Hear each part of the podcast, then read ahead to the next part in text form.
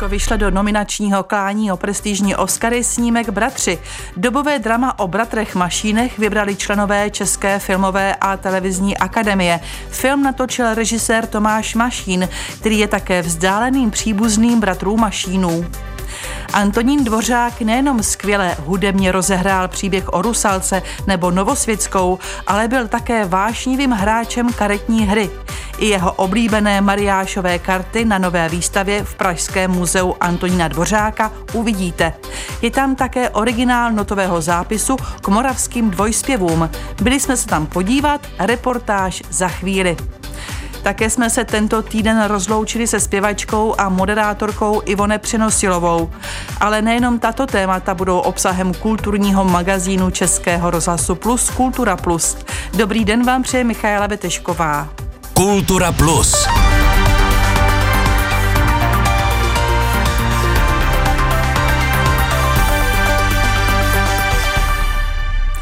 Pondělí 11. září ve věku 76 let zemřela zpěvačka a moderátorka rádia Svobodná Evropa Ivone Přenosilová. Pěveckou kariéru začínala v 60. letech v pražském divadle Semafor, zpívala s kapelou Olympic a vystupovala také v zahraničí. Konkrétně v západním Německu. Tam koncem 60. let i emigrovala. Diváci si ji mohli všimnout i na televizních obrazovkách. Objevila se třeba ve filmu Dita Saxová nebo Píseň pro Rudolfa III. Do širokého povědomí se dostala ale hlavně díky hitu Boty proti lásce. Tady je vzpomínka. Tak mě matka vybalila, byla to zima, takovou pevnou šněrovací bodku, teplé prádlo. A já tam přišla mezi nafintěný holky, nalíčený, dobře oblečený a bylo mě špatně, bylo jich tam 300. Na své pěvecké začátky vzpomínala v roce 1972 na rádiu Svobodná Evropa. To už i posluchači znali díky hitům jako Mně se líbí Bob nebo Boty proti lásce. Mám proti lásce boty, ty chrání paní svou, ty boty vždy a všechno hezké pošla. V 60. letech vystupovala s kapelou Olympic a získala angažmá v divadle Apollo. V roce 1968 podepsala manifest 2000 slov a emigrovala do západního Německa. Tam začala pracovat jako pozemní letuška. Zpátky se vrátila v roce 1994 a pracovala na několika rozhlasových stanicích. Na její smysl pro humor vzpomínal moderátor Českého rozhlasu Dvojka Aleš Cibulka. Ona nestrácela humor ani v těch chvílích, kdy nebylo úplně dobře a zdravotní problémy měla několik posledních let, ale prala se s nima neskutečně statečně a legrace s ní byla opravdu neskutečná. Ona měla ráda drsný humor. Ivone Přenosilová působila mimo jiné i na rádiu Svobodná Evropa. Společně s ní tam tehdy pracoval i komentátor Českého rozhlasu Radko Kubičko. Na zpěvačku vzpomíná takto. Takhle jsem ji eh, poznal jako eh, kolegyni velice kamarádskou, přátelskou, eh, která byla slavná už tedy ze 60. let, ale e, začala tedy zase vystupovat, ale úplně tedy hudební kariéru e, nenastartovala, zůstala věrná vlastně spíše moderátorské novinářské práci. Zpěvačka hrála i ve filmu Dita Saxová nebo v seriálu Píseň pro Rudolfa III. Po reportáži Adély Burešové, která nám připomněla životní cestu Ivone Přenosilové, zařazujeme reportáž Tomáše Malička, který se byl podívat na poslední rozloučení s umělkyní. Pohřeb byl tento čtvrtek na pražském židovském hřbitově na Olšanech. Jen asi 10 minut trval samotný smuteční obřad, na kterém promluvila pouze rozhlasová kolegyně Ivon Přenosilové Lída Rakušanová. Připomněla odvahu Ivon Přenosilové, když v roce 1968 podepsala manifest 2000 slov. Ivona byl živel, opravdu živel, tak bezprostřední, svérazný, svébytný tvor, tak dokonalý vyprávěč, bohatý rejstřík, bohatý slovník, neuvěřitelný, košata čeština, schopnost imitovat kohokoliv. Ona i Karla Gota v těch letech, kdy mu říkala čuňas, tak imitovala nádherně. Doplnil po obřadu další z jejich rozhlasových kolegů Jefim Fištejn. Na poslední rozloučení dorazili i kolegové z hudební branže Václav Neckář, Monika Absolonová nebo Petr Janda. Ten připomněl své první setkání s Ivon Přenosilovou v roce 1963. Tehdy přišla na zkoušku Olympiku. Bylo jí 15. Byla to taková puberťačka, oprsklá a přišla s maminkou. A my jsme si s ní dělali legraci teda do té doby, než Ivona podevřela, jak se říká, hubu a spustil ten svůj úžasný hlas, který lámal prostě židle v prvních řadách. Tak prázdná, tak prázdná, tak prázdná. Pak jsme v 89. jeli s Olympikem na turné ještě před revolucí těsně a ona přišla v Mnichově na koncert a zaspívala si s náma po těch šílených 25 letech. Dodává Petr Janda. Ivone Přinosilová se narodila 2. července roku 1947 do smíšené rodiny. Její otec Jiří si přivezl maminku Markétu původem Rakušanku až z daleké Palestiny. Ivone vyrůstala v Libni a projevovala jak muzikální, tak i lingvistické schopnosti. Ještě během povinné školní docházky prý uměla plyně anglicky i německy.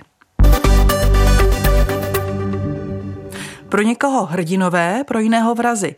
Osud bratrů Mašínů vzbuzuje rozporuplné reakce dodnes. Jejich příběh popisuje i dobové drama Bratři, filmaře Tomáše Mašína. Snímek vybrali členové České filmové a televizní akademie, aby se ucházel o nominaci na americké ceny akademie v kategorii zahraniční film. Jestli se mu to podaří, budeme vědět za pár měsíců. Film si ovšem představíme už teď, protože, jak se dál dozvíte od Martina Hrnčíře, do kin vstoupí za měsíc. Paní Mašinová. Politické procesy nebo justiční vraždy. I tak vypadala 50. léta v Československu. V této době se rozhodla postavit totalitnímu režimu na odpor i ozbrojená skupina Ctirada a Josefa Mašínů. Výsledkem bylo několik mrtvých, kteří padli za oběť také při útěku mašínů do západního Berlína. I kvůli tomu vyvolává jejich příběh dodnes různorodé reakce. Vysvětlil při představení snímku na pražských Kavčích horách vzdálený příbuzný a režisér Tomáš Mašín. V něčem ten film osobní je, ale není to nějak, jako že bych řešil prostě rodinnou historii. Ten příběh mě přišel jako bytostně filmový, dramatický, jsou tam strašně hyperbolický, silný osudy. Ta doba je dramatická a navíc fotogenická, jako každého dobového filmu se máte o co opřít. To byly hlavní důvody. Pak samozřejmě i ten étos, který je mi blízký. To znamená, že když na vás někdo střílí, tak musíte střílet zpátky. Na otázku, jestli šlo o vrahy nebo hrdiny, nechce režisér odpovídat. Ale mimochodem to je otázka dávno generovaná ještě z časů totality. Vlastně vytvořili tenhle ten černobílej pohled na věc vlastně komunisti. Odmítám z principu odpovídat. Já neřeknu ano nebo ne. Zároveň nejde o dokumentární film, který by se opíral jenom o skutečné události. Opírá se o určitý historické skutečnosti, těch jsme se drželi. Nicméně jsou tam postavy, které jsou nový, jejich jména jsou smyšlená, přirozeně třeba i lokace nebo situace jsou v zájmu jaksi dramatičnosti toho příběhu dotvořeny. Já jsem to chtěl točit jako svýho druhu film o rodině a byly pro mě úplně zásadní ženské figury, takže jsem do začátku tlačil, aby v tom scénáři byly a jsou tam, jsou velmi silně zastoupený. Hlavní hrdinkou filmu je Zdena Mašínová, kterou si zahrála Tatiana Diková. Ten film se točil, aby ten divák si udělal svůj názor, byl takhle napsaný a doufám, že je takhle i sestříhaný a že divákovi otevře sám ty otázky a že třeba něco posuzovat, co už bylo dávno před 70 lety od teplého kafe a počítačů, mi přijde už jako dneska taky trošku eh, legrační. Bez svobody nelze žít. V hlavních rolích bratří Mašínů uvidí diváci Oskara Hese a Jana Nedbala. Kdybys to neudělal, udělá to on. Ještě před psaním scénáře oslovili tvůrci skutečného Josefa Mašína, aby od něj získali práva a přesné údaje, popisuje producent Petr Bílek. Koupili jsme osobnostní práva, k tomu jsme dostali jako přibalenou knihu, kterou napsala jeho dcera, která je tak jako faktograficky velmi přesná. Tak jsme řešili, co tam do toho příběhu vlastně nedat, protože je hrozně jako rozsáhlej. I proto se omezili pouze na události v letech 1950 až 53. Najednou ten režim jim bere majetky a začíná šikanovat. Oni si řekli, že se nemůžou tohle nechat líbit a zachovají se jako jejich otec během druhé světové války začnou bojovat proti. Moje drahé děti, snad se k vám tento dopis dostane. Ve filmu vystupují také herci Václav Neužil nebo Matěj Hádek. První diváci uvidí snímek Bratři 26. října. V kulturním magazínu Českého rozhlasu Plus připomeneme ještě jeden kulturní fenomén. Proslavil ho hlavně film, ale jak se dál dozvíte od Alžběty Havlové, začal to psaným textem. Na konci srpna to bylo 35 let od vydání románu Tomase Harrise Mlčení jehňátek. Předlohu k Oscarovému snímku dva týdny vysílala dvojka archiva Českého rozhlasu jako četbu na pokračování. Celá kniha, kde hlavní postavou je kromě agentky Starlingové doktor Hannibal Lecter, je k poslechu v aplikaci Můj rozhlas CZ až do konce září. To je Golgota po sejmutí Krista z kříže. Úhel a fix na balicím papíru. Jak se má Will Graham? 370-stránkovou knihu načetl ostravský herec Dan Viktora. Ten se dokáže mimořádně vžít nejen do role poživačného lektra, ale také postavy zvráceného Jamea Gamba, vraha, který si z lidské kůže šije oblečení. Právě po něm pátrá mladá kadetka FBI Clarice Starlingová. Zvedl malého bílého pudla do náruče a políbil ho. Už si celá hladová, zlatíčko, viď? Já taky. Román ve své době čtenáře fascinoval popsanou zápletkou, ale dočkal se také kritiky ze strany transexuální a homosexuální komunity. Vyšel po sedmi letech jako pokračování první Harrisovy knihy s názvem Červený drak. Sfilmovaná byla v roce 2002. V ní se vůbec poprvé objevuje postava Hannibala Lectra. Úředník pro průzkum veřejného mínění chtěl po mně test. Snědl jsem jeho játra s fazolemi a dobrým kianty. Knihu v roce 1991 na plátno přivedl Jonathan Demi. Jeho volba herců snad nemohla být lepší.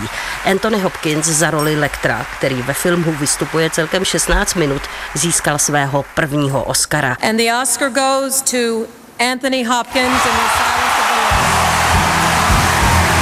Thomas Harris, který příští sobotu oslaví 82. narozeniny, se teprve před deseti lety nechal slyšet, že inspirací pro postavu Hannibala mu byl mexický chirurg Alfredo Bali Trevino, alias doktor Salazar, který byl v roce 1961 odsouzen za vraždu a kanibalismus k trestu smrti. Dr. Lecter, my name is Clarice Starling. May I speak with you?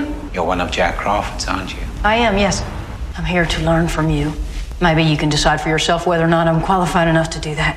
Roli studentky Akademie FBI psal scénárista Ted Telly přímo na tělo pro Jodie Fosterovou. Demi chtěl ale obsadit Michelle Pfeifferovou. Ta nakonec roli odmítla kvůli násilí. What you need is a way out of dark places when Jack sends you there. I imagine what you see and learn touches everything else in your mind. Harris napsal v roce 1991 třetí pokračování s názvem Hannibal. Po stejnojmeném filmu následovalo několik seriálů. Z nich nejsledovanější je ten s Mecem Mikkelsnem v roli Lektra.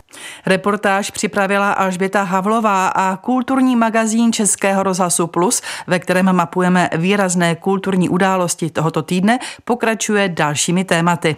Posloucháte týdeník Kultura Plus. Aktuality ze světa filmu, divadla nebo výtvarného umění. Najdete ho také na webu plus.rozhlas.cz, v aplikaci Můj rozhlas a v dalších podcastových aplikacích. Rozměrné abstraktní barevné obrazy zaplnily Českobudějovickou galerii současného umění a architektury. Vůbec poprvé v České republice vystavuje jihokorejská umělkyně pod jménem Jung Suk Yun, která žije od 90. let v Evropě. Kolekci nejnovějších děl nazvala Říjnové nebe. Výstavu v Českých Budějovicích si prohlédl také reportér Petr Kubát. Je to unikátní výstava, protože všechny obrazy jsou tady úplně nový, jsou z letošního roku, dva z počátku a zbytek děl vlastně vytvářela speciálně pro tuto výstavu a je to doplněný pár úplně novýma, jsou ale opravdu nejčerstvější z milion měsíce kresbama. S kurátorem Michalem Škodou jsme přišli do první místnosti Galerie současného umění a architektury. Tady jsou velká rozměrná plátna. Jsou to takové abstraktní krajiny, dalo by se říct, říct krajiny mysli, nebo jak to nazvat? Na první pohled, když sem divák vstoupí, ve to cítit vidět krajinu, ale ta krajina tady není jako reprezentantem, není cílem. Jung Suk Yun je hodně ovlivněná krajinou, je hodně ovlivněná přírodou, ale nereprodukuje, jsou to, jak ona říká a jak tady zaznělo, takové krajiny mysli, krajiny duše. Jung Suk Yun podle Michala Škody propojuje západní malířskou tradici s tou východoazijskou. Ona skvělým způsobem kombinuje právě to azijské umění a to je věci, které ovlivnily, ať už to byla kaligrafie, nebo na druhou stranu třeba i ve jeskyní malby a na druhou stranu ta evropská malba. A určitě na ní měl velký vliv takový známý německý expresionista v Kirchner v době jejich studií. Autorka pracuje tak, že nanáší na plátno v hustých vrstvách olejové barvy,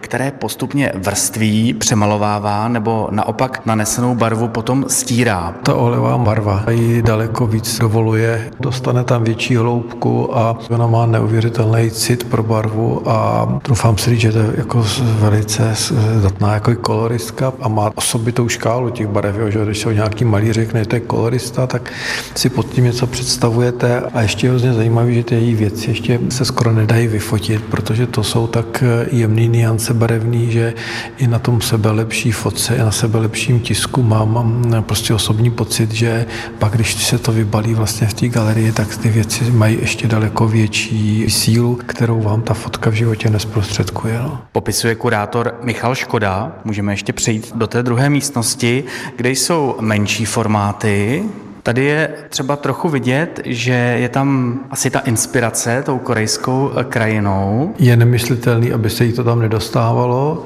protože je to vlastně pro ní zároveň takový pouto pořád s tou zemí. Ty určitý body, ať už je to třeba hora nebo řeka, jsou to značný jako důležitý jakoby momenty nebo místa v jejím životě spojený právě s tou vzpomínkou a s dětstvím, který určitě se tam potom nějakým způsobem jakoby odráží. Doplňuje Michal Škoda. Výstava potrvá v galerii současného umění a architektury v Domě umění do 8. října z Českých Budějovic do Prahy. Jenom měsíc si můžete v Pražském muzeu Antonína Dvořáka prohlédnout vůbec poprvé originál notového zápisu Antonína Dvořáka ke skladbě Moravské dvojspěvy. Právě tam mu otevřela cestu k celosvětové slávě. Za měsíc tam kurátoři umístí jiný vzácný kousek. Výstava s názvem Antonín Dvořák, můj život a dílo připomíná, že Dvořákův archiv byl zapsán do Mezinárodního registru paměti paměti světa UNESCO. Je to ta klíčová skladba, klíčový rukopis, z který jako otevíral Dvořákovou cestu. Ředitel Českého muzea hudby Emanuele Gadaleta ukazuje na zažloutlý notový papír, na kterém jsou úhledným písmem zapsány pokyny, jak hrát moravské zpěvy. Dvořák jako měl krásný písmo, takže ty partitury jsou velice krásné a tamhle jako vždycky fascinuje na každý partitura ta architektura, který je za ty noty, takže to je jako proč člověk, který jako vždycky jako se představí, jako, že to skladatel měl v hlavě nějaký koncept a za ty puntičky tam jsou nějaký tóny, symfonie, melodie, je to úžasná věc.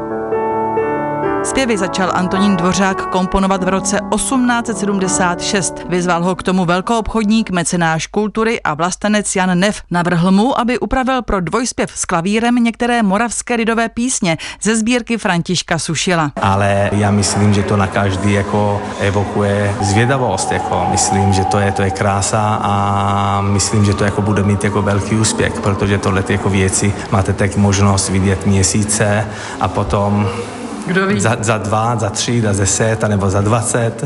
Originál notového zápisu je v prvním patře muzea Antonína Dvořáka, zabezpečený v proskleném trezoru, neboť je světovým unikátem. V depozitářích muzea je ale hodně věcí, které Dvořák používal v běžném životě. I ty na výstavě jsou.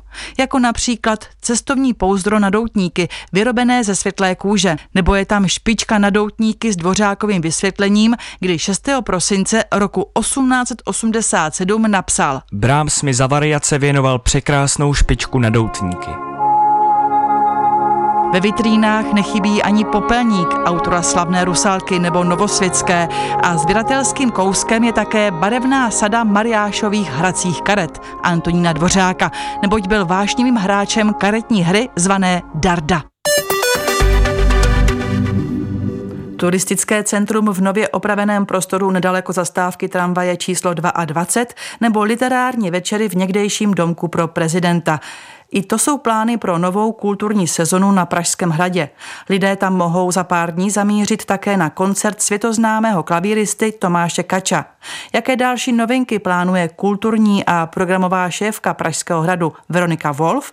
Na to se ptal Martin Hrnčíř. Vy jste přejali tedy dramaturgii po předchozím vedení Pražského hradu. Co vy konkrétně tedy přinášíte nového? Pochopitelně výstavní projekty například se připravují jako velmi dlouho dopředu. Většinu výstav, které teď plánujeme na podzim, jsou ještě z toho předchozího vedení a to konkrétně výstava Československá architektura, potom výstava Okna katedrály a ještě další výstava Cena Libenského. A ta vaše dramaturgie tedy bude spočívat v čem? Dá se to nějak obecně schrnout? Bude tam nějaký leitmotiv, který se tím bude prolínat? Tak naše idea, a nejen výstav, ale obecně kultury na hradě je taková, že bychom rádi nabídli různorodý program, jak pro širokou veřejnost, tak třeba i pro užší vyhraněnější skupiny, ale vždycky ta spojovací linka by byla to, že je to ta nejvyšší možná kvalita v daném žánru. Co to tedy znamená konkrétně? Kolik výstav, kolik koncertů vás čeká do konce roku? Vy jste naznačila tady tři výstavy. Tohle to už se vlastně týká naší dramaturgie, protože třeba uspořádat koncert nebo nějaké literární čtení je podstatně jednodušší, než udělat vlastně výstavu, která se připravuje dva, tři, čtyři i více let dopředu. Na konci září tady budeme mít opravdu výjimečný koncert Tomáše Kača. Je to neuvěřitelný příběh. Chlapec z Nového Jíčína, velké romské rodiny, se prosadil ve světě, v současné době žije Los Angeles, takže v České republice se vyskytuje málo, koncertuje málo, ale nám se podařilo vlastně s ním domluvit, že 25. září tady bude mít mimořádný koncert a potom tady, když jsem mluvila i o těch menších akcích, ale špičkové kvality, tak ve spolupráci s Pražským literárním domem budeme mít autorské čtení Jindřicha Mana, který představí svůj nový román Kouzelník a toto čtení bude v bývalé prezidentské rezidenci, takzvaném domečku, která se nachází v Královské zahradě a normální veřejnosti nepřístupná. A příští rok tedy už budou výstavy z vaší režie, dá se to tak říct? V tuto chvíli můžu prozradit, že do Belvedéru plánujeme výstavu Nejkrásnější kniha všech dob ve spolupráci s Památníkem národního písemnictví a chceme ukázat, jak se vlastně knižní produkce, řekněme, měnila ta knižní grafika v tomto i minulém století, ale plánujeme tam ukázat i nějaké starší, vzácnější kousky. Plánujete třeba spolupracovat s Národní galerií? Už se naznačila památník národního písemnictví. Určitě hrad by neměl být uzavřeným místem a plánujeme spolupráci s institucemi různého, různého druhu, takže, takže jsme tomu otevření. Zatím konkrétní plán třeba není, že byste z Národní galerie se chtěli půjčit určitá plátna nebo i ze zahraničí. Teď asi konkrétní plány bych neprozrazovala, nicméně plánujeme spolupráci jak s domácími, tak mezinárodními institucemi. Byl tady také plán, že by bylo potřeba vybudovat třeba turistické centrum. Plánujete něco takového vybudovat? My plánujeme takové velké návštěvnické centrum. Mluví o tom hodně architekt Josef Pleskot, který by rád, a samozřejmě to je v souznění, my všichni bychom rádi vytvořili v místě, které se nazývá dnes Stájový dvůr, což si dovedete představit, když vystoupíte z tramvaje číslo 22 a jdete směrem na hrad, tak po levé straně je takový dnes, řekněme, pro veřejnost nevyužívaný prostor a tam bychom rádi vytvořili velké návštěvnické centrum. Je už tedy konkrétní návrh, nebo je to zatím v říši snů? Určitě v říši snů, tak bych to nenazvala, ale nějaké návrhy jsou, ale samozřejmě díváme se na to a nějakým způsobem se to přepracovává. A chystáte nějaké personální změny? Já mohu říct jenom to, že do mého odboru budou nastupovat v říjnu dvě nové posily. O kulturní sezóně na Pražském hradě natáčel rozhovor Martin Hrnčíř s kulturní a programovou ředitelkou Pražského hradu Veronikou Wolf. Zcela nové velké hlediště, 11 premiér i provizorní vstup do budovy. To vše čeká v nové sezóně návštěvníky Městského divadla Zlín. Rekonstrukce sálu stála asi 13 milionů korun. Zmodernizovaný sál si prohlédl reportér Roman Werner. S technickým šéfem Zlínského divadla Karlem Papežíkem teď stojíme v naprosto novém sále, který má úplně jinou barevnost, úplně jiné rozměry. Změnilo se vlastně úplně všechno. Změnila se nová podlaha, změnily se sedadla a na základě e, starších dokumentů jsme se vrátili k původnímu barevnému provedení. To znamená světle šedý koberec a modré provedení sedaček. Míst o něco ubylo, ale za to je prostor pohodlnější pro diváky. Prostor i by měl být pohodlnější, naše sedačky jsou o něco málo širší, než byly ty původní. Co se týká místa na nohy, tak jsme museli nechat šířku uliček zachovanou, protože vlastně máme nos krásný beton na sobě a i památkáři trvali na tom, že vlastně ty uličky musí zůstat stejné, takže bohužel některé řady jsou širší a některé jsou menší, ale to bohužel vychází z toho roku 67, když se to divadlo postavilo. Kvůli havarijnímu stavu opláštění budovy musí diváci do sálu vstupovat bočním vchodem v místě bývalé kuřárny, popisuje Karel Papežík. Dneska jsme už namontovali informační panely, takže doufáme, že nám nezabloudí, protože u hlavního vchodu zůstane funkční pokladna, ale znovu zdůrazňuji, nemá to žádný vliv na statiku budovy, nemá to žádný vliv na chod divadla jako takového a pojedeme celou sezónu. A pro ní divadelní soubor připravil 11 premiér. Na jedné se bude podílet i Zlínská filharmonie Bohuslava Martinů, říká umělecký šéf divadla Patrik Lančarič. A uvedeme v českej premiére hru zlínskeho rodáka Toma Stoparda, takže na to sa mimoriadne tešíme. Potom samozrejme e, divákov by sme radi pozvali na klasické tituly, povedzme česká klasika, veľká, Karel Jaromír Erben, Kytice v adaptácii režii do Dagombára, svetová klasika, Traja mušketieri, ale budeme samozrejme pripravovať aj súčasné tituly, tak ako sme vlastne zvykli aj posledné roky a stretáva sa to s dobrou odozvou. Dramaturgové se zaměřili mimo jiné na současné maďarské drama, dodává Patrik Lančarič. To budú dva tituly. Jeden prvý bude hneď vlastne Špína. To je možno zaujímavé aj tým, že to bude prvá spolupráca vlastne Mestského divadla Zlína kapely Fleret. A samozrejme rád by som ešte aj v, rámci tej klasiky ešte bude samozrejme aj Molierov s Capénom. A rád by som upozornil ešte na veľmi zaujímavý titul a to je Mistrovská lekce. Táto inscenácia by mala byť takou ako podstou vlastne Helenke Čermákovej, ktorá bude stvárňovať veľkú opernú divu vlastne svetovú Mariu Kalas. Podrobnosti o programu i pohybu v okolí Městského divadla najdou zájemci na jeho webu. A to je pro dnešek vše. Pěkný den a třeba i s vysíláním Českého rozhlasu Plus vám přeje Michaela Vetešková. Konflikt